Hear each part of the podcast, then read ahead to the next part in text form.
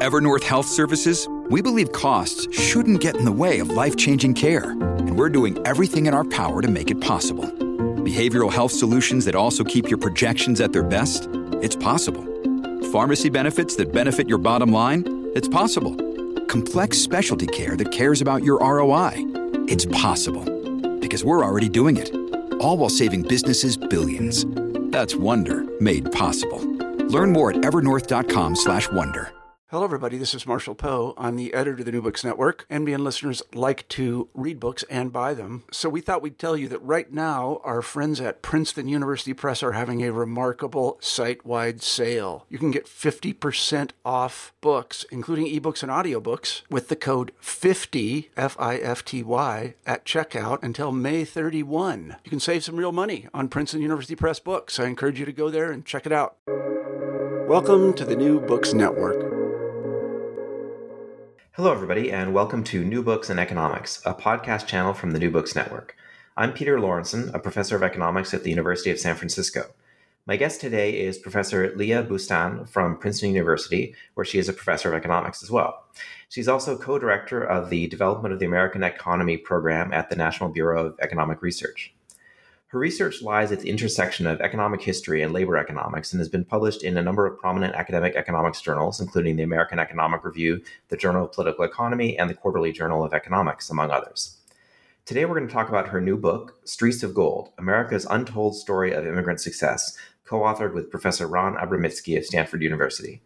This book takes their academic research on the economic history of immigration to America and presents it in a very accessible fashion, interwoven with stories of uh, individual people from uh, that they've met, from the history that they've read in their own lives, um, and highlighting its many implications for how we think about immigration today.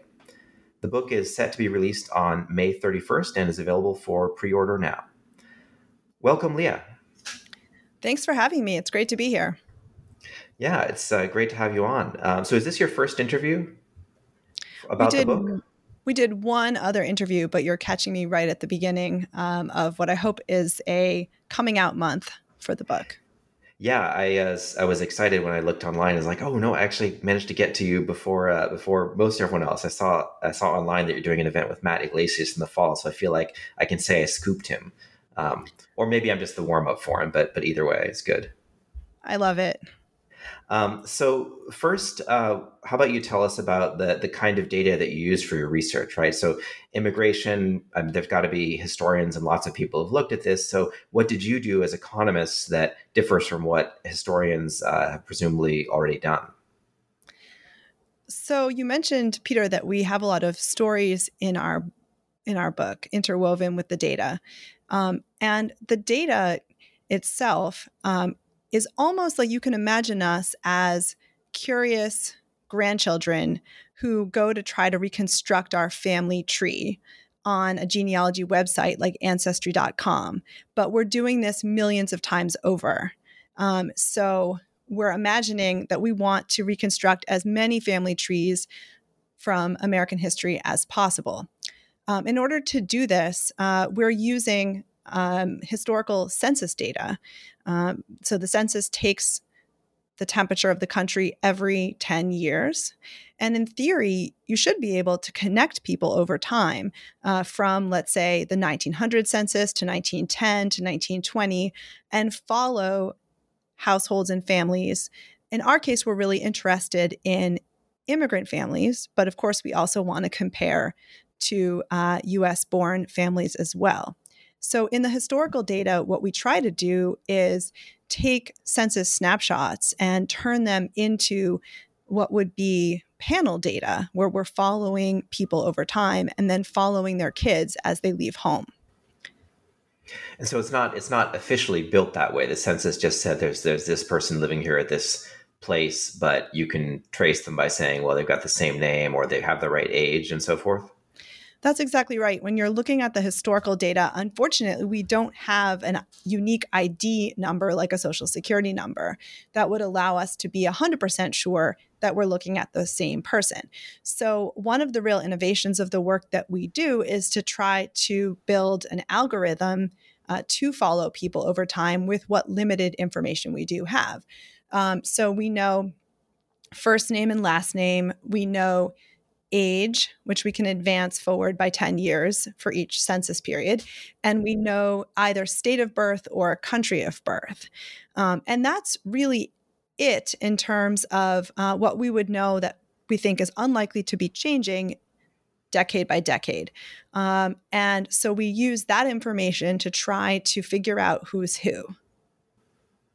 Okay, so if it's a relatively unique name, that's pretty straightforward. But if it's like John Smith from Chicago, then it must be tougher. Yeah. So in the work that underlies the book Streets of Gold, um, uh, I think you know we have many more cases of, of people who have more uncommon names um, than we do people who have common names. It's a bit hard to distinguish one John Smith from another. Um, in some new work that we're doing right now, so um, you know you can check back with us at the end of the summer. Uh, we're trying to use extra information um, like spouse's name or kids' names or um, county of residence um, to try to differentiate or break some ties. Uh, so to say John Smith, who's married to Martha, is more likely to be the John Smith we see married to Martha 10 years later um, than John Smith, who's married to Virginia or something like that. Um, so we've done some piloting with that, and certainly that can help break some ties. Uh, but there are some cautions there as well because these are aspects of a person's life that are more subject to change. Um, you know, you might move from one location to another, um, your spouse might die, you might leave your parents' house. And so we feel like we're on really comfortable ground when we're just dealing with the few basic characteristics that we were just talking about. The nice thing is, we're literally dealing with millions of records. Um, by 1940, there are almost 100 million people living in the US. And so, even if we can't match everyone, we still are working with samples that are multiple millions large. Um, and so, we truly have what we think of as the first big data about immigrants in the US. Wow, that's amazing. Yeah, that's that's great work. So you said it's from census data, but did you you also worked with Ancestry on this? Well, what Ancestry has right now um, is um, a wide range of historical records. So they have all of the census records that they've digitized. They have um, draft cards from World War One and World War Two. They have marriage records. Um, they, they have voting registration. So they have almost everything you could imagine that was written down um, with people's names and information in the past. Um, so that's something that if you are a customer of Ancestry, you can pay, you know, twenty nine ninety nine. You can get a subscription, and you can look up your own grandparents or great grandparents. Um, Ancestry does not make all of that data available to researchers right now, um, but they do have a um, a research agreement for the census data. Um, that's only a portion of what's up there on Ancestry, but that's what we have access to. Um, and that in and of itself is quite a lot to analyze. So we're primarily using um, census data that was digitized by Ancestry.com and other kind of partner companies, and then was um, shared back to researchers uh, to do projects like this. Yeah, well, that's great that they're willing to share it. I mean, there's you know there's so much uh, you know data being generated or accumulated within the digital economy but but since it's kind of their their competitive resource they also are often very unwilling to share it or risk that anyone else might might get access to it or use it. Uh, so so it's really wonderful that i mean it is public data but like you know obviously the the effort of actually digitizing this all is is huge. So that's great that they're even willing to share this this major part of it. And, and certainly oh, i can see that's plenty to keep you busy. It's huge and it's it's um, so valuable that they're willing to share. I mean, we tell a funny story about how this all came about in the book um, because initially um, we have to admit that we were scraping ancestry. Um, uh, and this was around 10 years ago now. Um, and we got started um, just doing some piloting of trying to find immigrant families. And I think that our efforts sort of turned the dial at Ancestry, all of a sudden they said to themselves, wow, our product got really popular. You know, all of a sudden this month, someone is searching for like thousands and thousands of family members. And it turned out that all of that increase in popularity was really just us. Um, we had a couple of uh, accounts and looking up people and um, far more people than you know they were expecting. And so uh, my co-author Ran uh, got a phone call from the ancestry lawyer um, right, right around ten years ago now, saying, you know, cease and desist, like because I think they were worried that we were trying to um, take their data and repackage it and resell it. Uh, and it's a very legitimate concern on their part because they put a huge amount of effort into digitizing it. Eventually, they figured out that we were just academics um, interested in asking some research questions. And then, with our interest plus the interest of other teams, they've um, put together researcher agreements now, which is really an amazing resource. Yeah, that's that's really wonderful that you were able to work it out. I know. Yeah, I feel like yeah, 10 years ago, like I think almost every every PhD student I knew was like scraping something. and so it's not surprising that uh, that they're kind of onto us now and like trying to uh, figure out like, okay, which of these is uh, you know an appropriate an appropriate use um, and which of these uh, which of these did need did they need to block. Yeah, absolutely. I mean, and our graduate students are, you know, working with social media data right now and that sort of thing. Um, and so I think there's increasingly ways of um, get, gaining access to this data in kind of um, uh, maybe more appropriate channels. Let's just say. Um. So that's also a nice, um, a nice change uh, from what was really the Wild West ten years ago. Yeah, and I guess it's hopefully it's a good thing that uh, you know sometimes we feel sad that like so many of our phd students are, are going on to uh, get jobs in industry but then uh, hopefully that also means that there's people there who who get what we're doing and and know how to tell you know what's a serious request for for research and what's what's not and, and you know might be more more open to supporting that and explaining it to, to people from other backgrounds who don't really know what the heck we're up to I think that's absolutely right. We've already seen that amongst our own students um, here at Princeton, just over the past few cohorts. Um, the students who go into industry, um, they are really excited to partner again with some of our grad students and help them out. Um, and so, right, I do think there are more people on the uh, other side of the ledger, so to speak, who understand what research is all about, which is is a really good thing. Mm-hmm. Okay, so um, so you've got this this big data, lots of uh, family trees and sort of bits of the life stories of of so many people um, across the decades. Um, so now now let's talk about what you do with it. Um, so you you frame your book in terms of um, some widespread myths or misconceptions that people have about how um, about what immigration was like in the past, and often you know this is important because it what they think about what happens in the past colors how they think about what's happening today. So, um, so let's lay them out and try to talk through them um, uh, as much as we can. Um, so, I think the first one is that uh, in the past, immigrants uh, succeeded really easily, whereas today, immigrants are kind of mired in poverty and dragging the rest of us down in some sense, or at least themselves not succeeding. Yeah, that's exactly right. That was the first myth that we sought uh, to reevaluate. Um, and I think we have this sort of nostalgic view of the Ellis Island generation that somehow they were able to get rich quick.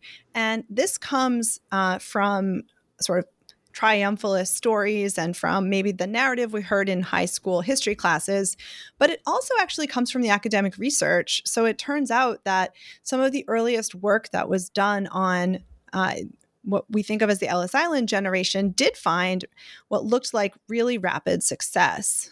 And this is um, a result that turns out to be faulty when you start probing it a little further. Um, and what happened was that scholars who began looking into this question only ever had access to data from a single census. So, one point in time. Um, let's say they had data from 1970. Um, and then they would be comparing recent immigrant arrivals to immigrants who had come 30 or 40 years ago. So that would be immigrants who came in 1965 compared to immigrants who came in 1930. And they, by that sort of comparison, they'd say, wow, the immigrants who came in 1930 were doing much better. So it must be that immigrants can very quickly rise in America. Um, they were saying they were doing much better by 1970, or they were saying they d- did much better in their first 10 years by 1970 so that's the okay. thing is that the first round of research was taking data from one time period and um, comparing very recent arrivals, someone who had been in the US for less than five years, to very long standing arrivals, someone who had been in the US for 30 or 40 years, um, and said, wow, there's a lot of upward mobility for immigrants. Um, and it turns out that there was they were really comparing apples and oranges. If you think about who came to the US in 1930, it was a lot of like German scientists who were fleeing the Nazi regime, whereas if you think about who was coming to the US in 1965, um, the border had just reopened and there was a lot of migration um, from Mexico, from Asia. So it was a totally different set of immigrants. Um, and so, really, this underscores how important it is to follow immigrants over time. We really want to follow the same set of people and watch them as they spend more time in the US. Do they have more upward mobility and upward career success compared to the US born of the same ages. I mean, of course, we all get more um, earnings growth over the course of our career. Um, we have this kind of age earnings profile um, where we have um, some promotions and we have more responsibility at work and our pay goes up um, as we get older. Uh, and certainly that happens for immigrants too. Uh, but when we were following immigrants over time, we found a much more tempered story. Um, immigrants did not move up faster than the US born. They didn't have this really meteoric rise that it seemed to be the case in these earlier studies. In fact, immigrants from the Ellis Island generation looked like they were moving up at the same rate as immigrants today who might be coming from Mexico or Central America or different parts of Asia. There was nothing special about the European migrants from the Ellis Island period um, in terms of that first generation. So, rags to riches is not at all the way to think about immigrants now or immigrants in the past. Wait, so the the census does the census have income data, or how did you uh, figure out how rich someone was? Well, that's a really good point about the historical data. Um, not until 1940 uh, did the census ask about individual income. So instead, we have to try to predict someone's income from information that we have about them. Primarily, what we know is their occupation. Mm-hmm and their state of residence or county of residence and their age. Um, and from those three things, we have a pretty good sense of what their income was likely to be. Um, but we don't know whether you were kind of the best paid carpenter in New Jersey who was 45 um, or whether you were the worst paid. So we don't have that kind of within occupation. Um, within age variation that we would get later in the century. Um, but we can kind of dumb down the the newer data to to see what things would look like if we used this sort of occupation based income prediction. Um, and we get very similar patterns whether we have the real income data or um, uh, an occupation based proxy. Okay great. So so you're saying so I think there were two things in what you were saying. So one is that you know obviously you can't compare you know how well is someone doing 50 years after their family arrived in the US versus someone who, who just got here. Um, I think you also sort of suggested that there's different different waves may have had different characteristics. So there's kind of the initial, you know, the starting point of, you know, uh, a PhD rocket scientist uh, from uh, from Germany um, is going to be very different from the starting point of someone who, you know, just uh, was, you know, uh, small time merchant in Vietnam and just just fled in the 70s. So how do you um, so uh, yeah how do those I mean I think that's part of why people and anxiety people have about immigrants. They feel like in you know the the new immigrants are not like the the same I don't know quality is the wrong word but they would think of it as quality you know the same level of education the same level of income as as the old immigrants or something. So then that might might change things um, yes. So I think the big difference between past and present is really the starting point. Um, that um, that immigrants from now it's a little bit. I want to put a caveat to say that it turns out that the studies that were comparing the immigrants from the 1930s to the immigrants from the 1960s, um, they were really looking at a very small and very selected group of immigrants.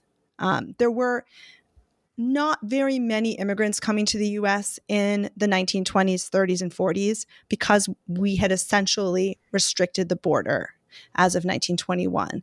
Um, so it turns out that the older studies I was mentioning were really cherry picking a very self selected and small group of immigrants um, for these kinds of comparisons. But that caveat aside, you're absolutely right that um, there are differences in initial starting point. Uh, for different immigrant groups, depending on where they're coming from and what kinds of skills and education and training they may have received in the home country. And so, if we go back 100 years ago to the Ellis Island generation, many of those immigrants were coming from countries that were on par with the US in terms of economic development. So think about the UK and Germany, um, other parts of Western Europe. Um, and those immigrants were already reasonably skilled compared to the US born. And they started out at a, a relatively high level of pay. Um, there were also some immigrants in the past that were coming from poorer countries like Italy or Norway um, or Poland. And those immigrants were starting out with a lower level of pay. Um, but the level of pay today for immigrants from many of our poorer sending countries is even substantially lower than that. Um, so, one big difference that's happened over time is that the US has opened up to the whole world rather than just to Europe. Um, and that does create a fair amount of anxiety. But what our research shows is that regardless of your starting point, immigrants are moving up at the same pace. So there's the same degree of earnings growth or earnings convergence now as there was in the past. Of course, if you start at a lower point and you have a nice rapid clip of convergence, you still aren't going to completely catch up to the US born in one generation. Uh, but the trajectory is going in the right direction and is looks very similar to the trajectory in the past. So I think that gives a lot less um, scope for anxiety about first generation immigrants uh, for today. But that being said, and I think this is a really nice transition to our second myth, it really has always been the children of immigrants that are achieving most of the upward economic mobility um, that accrues to the immigrant population. Um, so, whether we're talking about relatively um, uh, Im, uh, immigrants coming from relatively high income you know, European countries in the past, or immigrants coming from poorer sending countries today. Um, in both cases, uh, the pace of upward mobility for the immig- immigrant generation itself is not that rapid. And where most of the mobility takes place is really with the kids. How about um, just because I grew up in California with a lot of uh, immigrant um, children in my classes, and uh, like where where's the dividing line? Because I feel like you know there's there's some of them we sort of have this you know we say like oh you know U.S. born versus not, but like there's there's plenty of them who were you know born in Vietnam or something and then came here at age five or age ten um, you know, or or in Mexico or wherever else. So so where is the? I don't know if your data is, you know, we have a lot of data, so maybe you can. Like, wh- where's the cutoff of when you look more like a first generation versus uh, versus a children of immigrants? Well, the way that we break our data is basically um, on birthplace. So if you um, were born um, in China or Vietnam and you came when you to the U.S. when you were five, um, you're still classified as a first generation uh, immigrant to us. And um, if you were born in the U.S. Uh, at any point, whether your parents just arrived or whether your parents had arrived 20 years before, um, then you're classified as second generation. So it's really a generational um, divide. And there's going to be a number of kids growing up in the same household that could actually be, you know, in those two different generations, like an older child that was born abroad and a younger child that was born in the US. And from best we can see, the 1.5 generation, which is what sociologists call it, so people who came to the US when they were very young, um, they uh, look um, sort of halfway between um, the parent generation and um, the the child generation. Um, so if you're going to separate them out in the data, um, they don't look exactly the same as their younger siblings.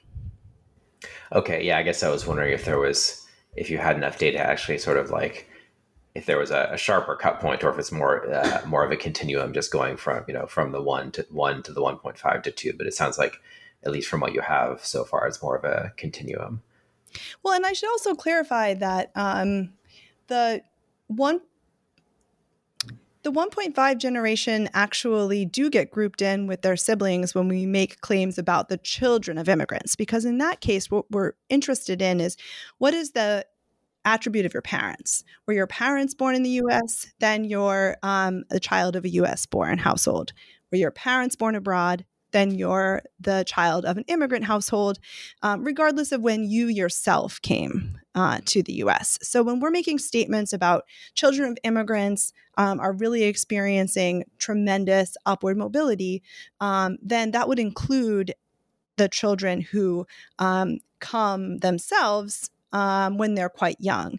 Um, th- which, in a way, um, makes our finding even more, um, you know, fascinating and surprising. Because if the children who are born abroad and come when they're young are sort of halfway between their parents and their younger siblings, but we're including them in the mix when we're making statements about children of immigrants, then it means that the children of immigrants are doing all the better um, because we're including in that mix us a group that is not as successful as their younger siblings. Mm-hmm. Great. Well, that's yeah, that's that's really uh, well. Anyway, it's, it's you know generally very it's very very positive news, right? So so people may look around and you know partly because we have so many more immigrants um, these days, and especially I suppose if you're older, maybe there's more immigrants. You know, if people I don't know, I guess over 50 for them, then they look around and they didn't grow up surrounded by immigrants because that they were uh, young before this wave. And so now most of the immigrants they see who are their age or who they've interacted with in their lives are much more likely to be uh, either sort of first or I guess third or fourth generation. So they sort of they they're probably making the same mistake that the, the earlier researchers did, right? They see they see immigrants these days and they're people who are you know new to the U.S. and you know still struggling economically and then they look around at people who immigrated back in the day and they see oh well they're all you know they're all just like me but with a different last name and they celebrate christmas a little bit differently or to have a different holiday but like you know no big deal. Um, actually that that sort of leads into then uh, another um, issue you address. So there's a concern i think even um, you know the the famous political scientist sam huntington um, at uh, at harvard had had asserted that you know sure even if immigrants succeed, that's one thing, but they're always going to be, you know, culturally different. They're not going to assimilate the way that, you know, now the Italians and the Poles and the Irish and the English all kind of get along and, and barely even, you know, we all get, you know, lumped together as white people, but like the the new people, they, you know, will be forever different. So, so tell us what your research says about that that uh, concern. Um, yeah, you're exactly right. Um, as economists, we really started our project thinking about occupation and income, um, thinking about geography a little bit, like what cities do immigrants choose to live in. Um, and we really didn't start by thinking about cultural outcomes. But um, when when talking to you know family or friends or just people on the plane, um, and we talked about assimilation, people would say to us, well, okay, that's fine. Um, immigrants are doing well economically, or at least their kids are doing really well economically, but are they really becoming Americans? Like that's what we think of when we think of assimilation. Um, and these days, I see immigrants who look really different from me, and I just worry about that. Um, so we wanted to bring some real data to that question as well. Um, and we wanted to come up with something that we could measure both in the past and today. Um, so there's a number of different ways to look at that question, and we tried to tackle um, a variety of them in the book. So things like who do immigrants marry? Do they marry other people from the home country, or do they marry someone um, who is maybe U.S. born or maybe from another country of origin? Um, what kinds of neighborhoods do immigrants live in? Do they live with others from the home country, or do they live in a more integrated neighborhood? And then one that we thought was really illuminating, which is what names do immigrants give for their to their kids um, as they spend more time in the U.S. Um, do they start out by giving their kids names that sound very much like the home country's set of names, and then as time goes on, choose names that sound more American? Um, and what we found along all of these dimensions is that immigrants do make substantial efforts to become American. And again, at very much the same pace in the past and the present. Um, and so we did not find complete convergence. So even by the end of an immigrant's life, they still engage in some behavior that looks different uh, from the behavior of the typical US born. Um, the names that they pick are a little bit different, you know, even after spending 20 years in the US, but there's been a lot of convergence. There's a lot of uh, sort of attempting to uh, look more like, sound more like um, their neighbors and other American born um, uh, friends or coworkers that they might meet as they spend more time in the US. So when they first arrive, they've got that. Uh, they, they have some kind of funny name no one can pronounce, um, but then you know they I guess I was gonna say they don't they don't name their kids Peter anymore, so that that name's totally gone out of style. But uh, they're you know going to name their kid Jaden or Caleb, just like everyone else, and, and Emily um, after after a couple generations. Yep, that's exactly right. Um, and I think that your point about name trends is is also really important. Like you can't just take a name like Peter and say, "Oh, this is once and for all American," or "It's once and for all you know European, like whether it might be Dutch or German or that sort of thing. Um, because names change a lot in their trends. And so we really needed to go to the data and have the data tell us whether a name is American sounding or not. And basically, we just counted up the number of people who have each given name. Um, who were born abroad versus born in the US. And we calculate the relative probability that someone is US born if they have each name. And that can change a lot over time. So the Peters today um, might be very US born, and the Peters in the past might be very European born. And, and we are able to kind of pick up those trends. So that's the types of names that immigrant parents might reach for today to really prove to themselves and to um, their kids' friends and teachers that their kid really belongs in America might be very different now. Right. Yeah, and that's yeah. Actually, just my something when I when I started, you know, having kids, I of course as an economist, when I, once I found that there was data about this, I was fascinated, and so looked into just at a very superficial level the uh, Social Security records and um, and saw some great descriptions of how you know different names have, have risen and fallen. Um, like what we named one of our kids Max, which peaked in like the 1920s because that was like uh, the name of and but it peaked in the 1920s and then it was like it declined because like that was the name of your immigrant grandpa um, from you know from the old country in Europe and it sounded like a crusty immigrant grandpa but then it sort of had a resurgence um, in uh, in the late 90s and early 2000s because it's I guess common in I don't know a lot of storybooks or or maybe you know crusty immigrant grandpa just kind of sounds sounds sort of fun as a you know it sounds sort of fun in memory versus like the person being right there now. So it kind of re reemerged. And so there is it does seem like it's it's great that you can actually do that with data because certainly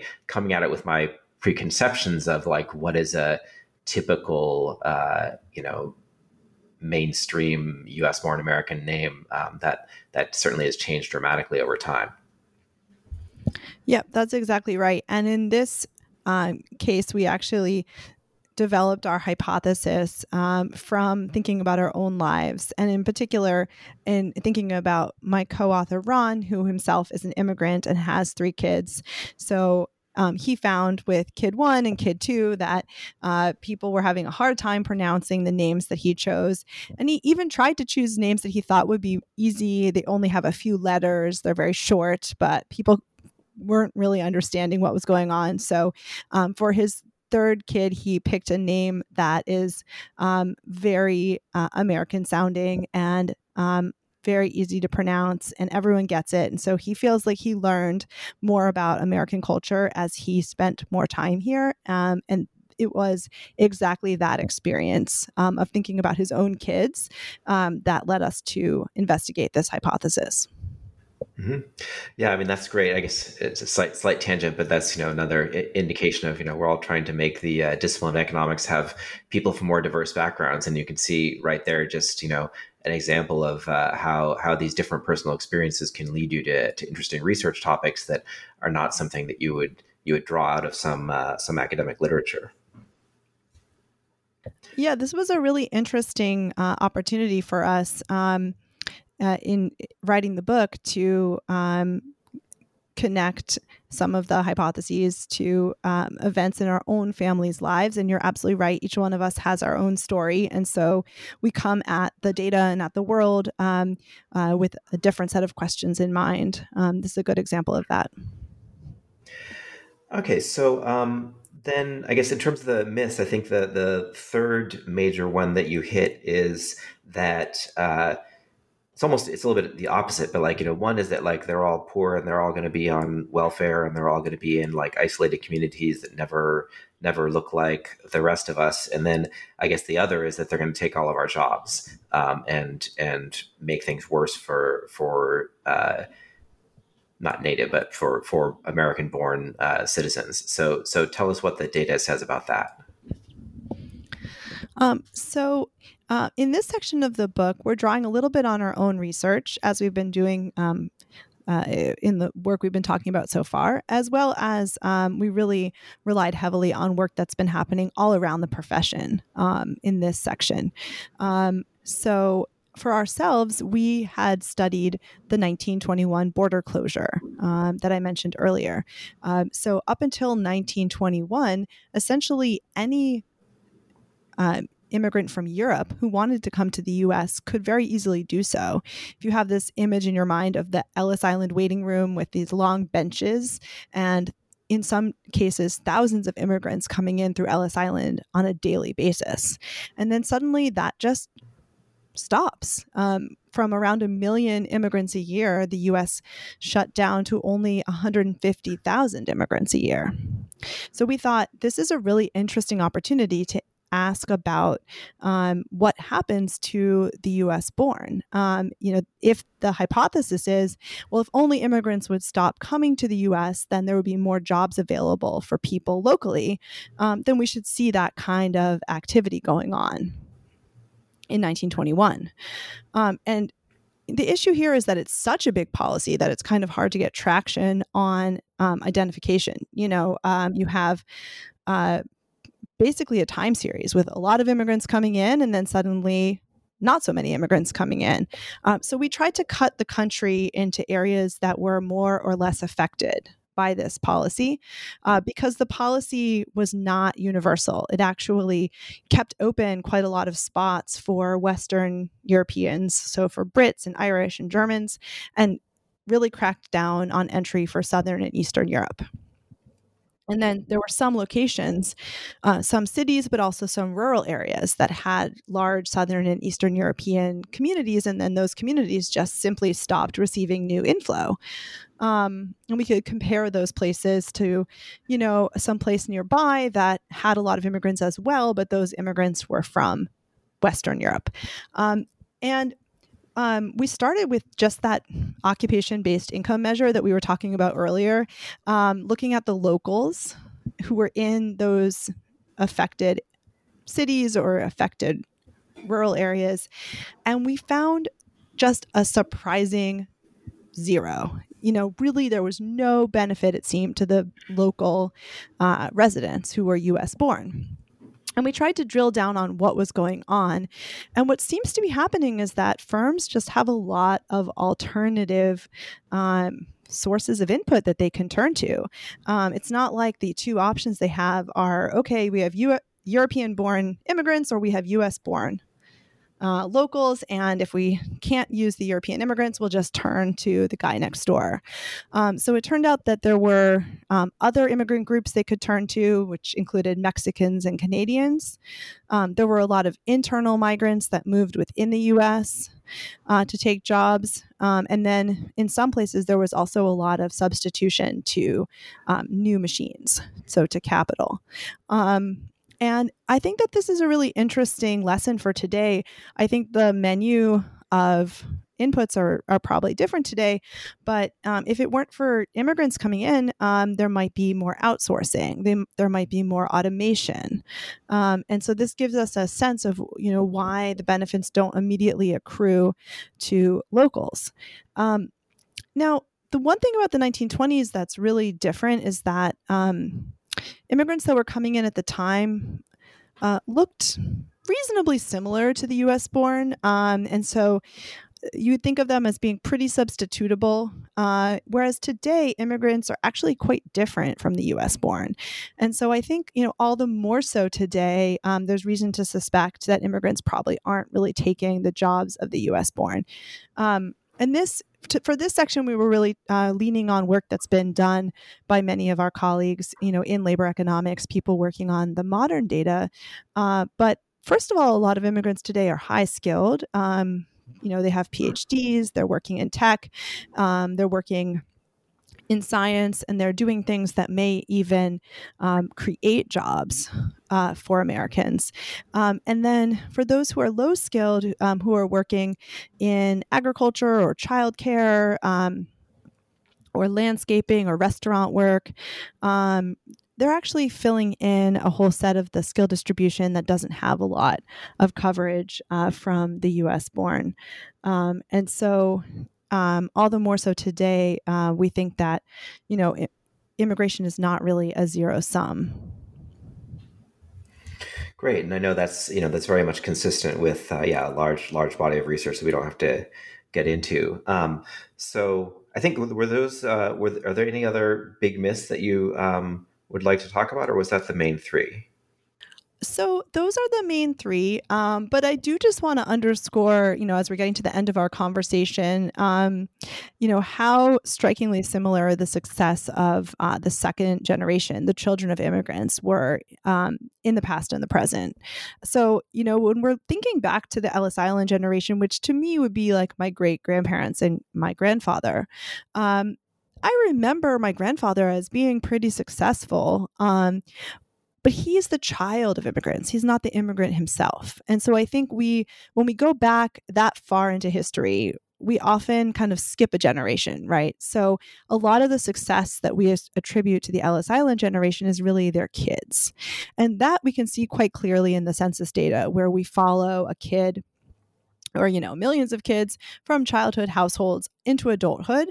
There we can follow them to 1940 so we actually have income information for them and we can place the children of immigrants into the income distribution and we can see that they're doing um, very well uh, even if they're being raised at like the 25th percentile of the income distribution they're moving up above the median and they're doing so more readily than the children of US born.